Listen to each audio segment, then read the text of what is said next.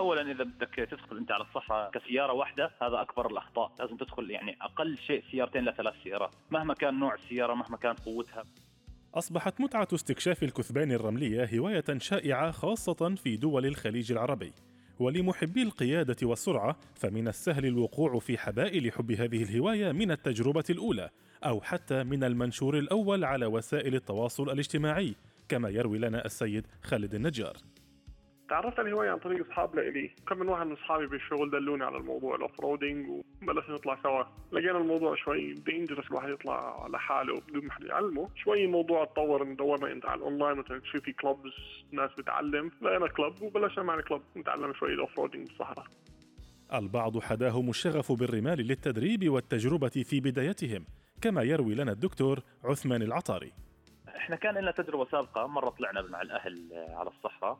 تجربة فاشلة يعني وكانت تغريزة كبيرة يعني غرزنا بالصحراء لحد ما اجى حدا طلعنا يعني.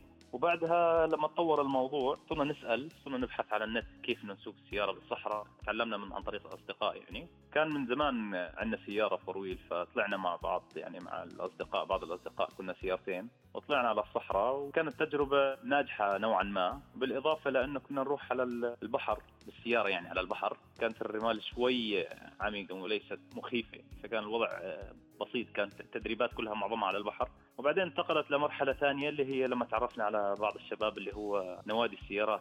طلعنا معاهم أول طلعة على الصحراء كنا حوالي 30 40 سيارة مع بعض. بعدين تطور الموضوع لأنه صارت طلعة كل جمعة.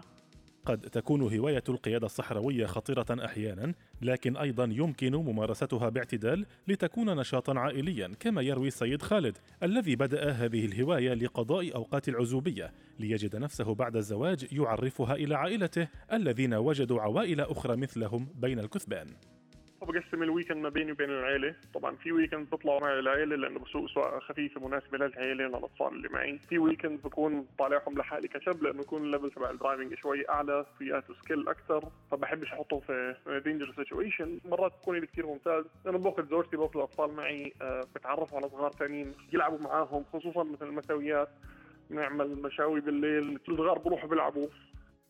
من يرغب في احتراف هواية قيادة البر سيتعلم بلا شك أخلاق الصحراء التي تفرض على صاحبها التعاون المطلق مع الغرباء، لكن أيضا تتطلب القيادة الصحراوية بعض التدريب على يد خبراء، إلا أن هناك بعض احتياطات السلامة الواجب معرفتها قبل الدخول إلى الرمال، يروي لنا بعضها الدكتور عثمان.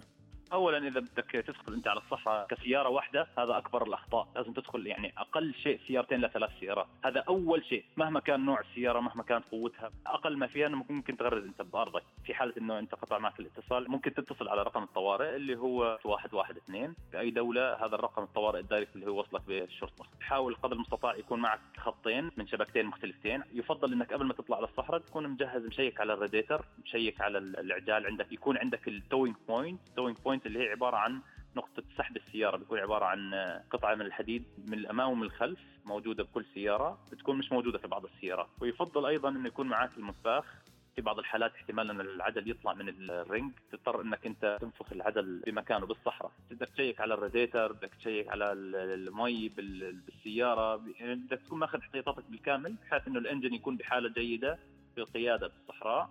أي دخله بالصحراء بدك تتعرض إنك ممكن بأي لحظة إنه ينكسر أي قطعه بس ويفضل إنك برضه يكون عندك حبل تبع السحب هذا الحبل مهم جدا وأيضا بيكون معك بعض المزرديات أو البراغي أو المفكات لأنه ما بتعرف شو بيصير معك بأي وقت.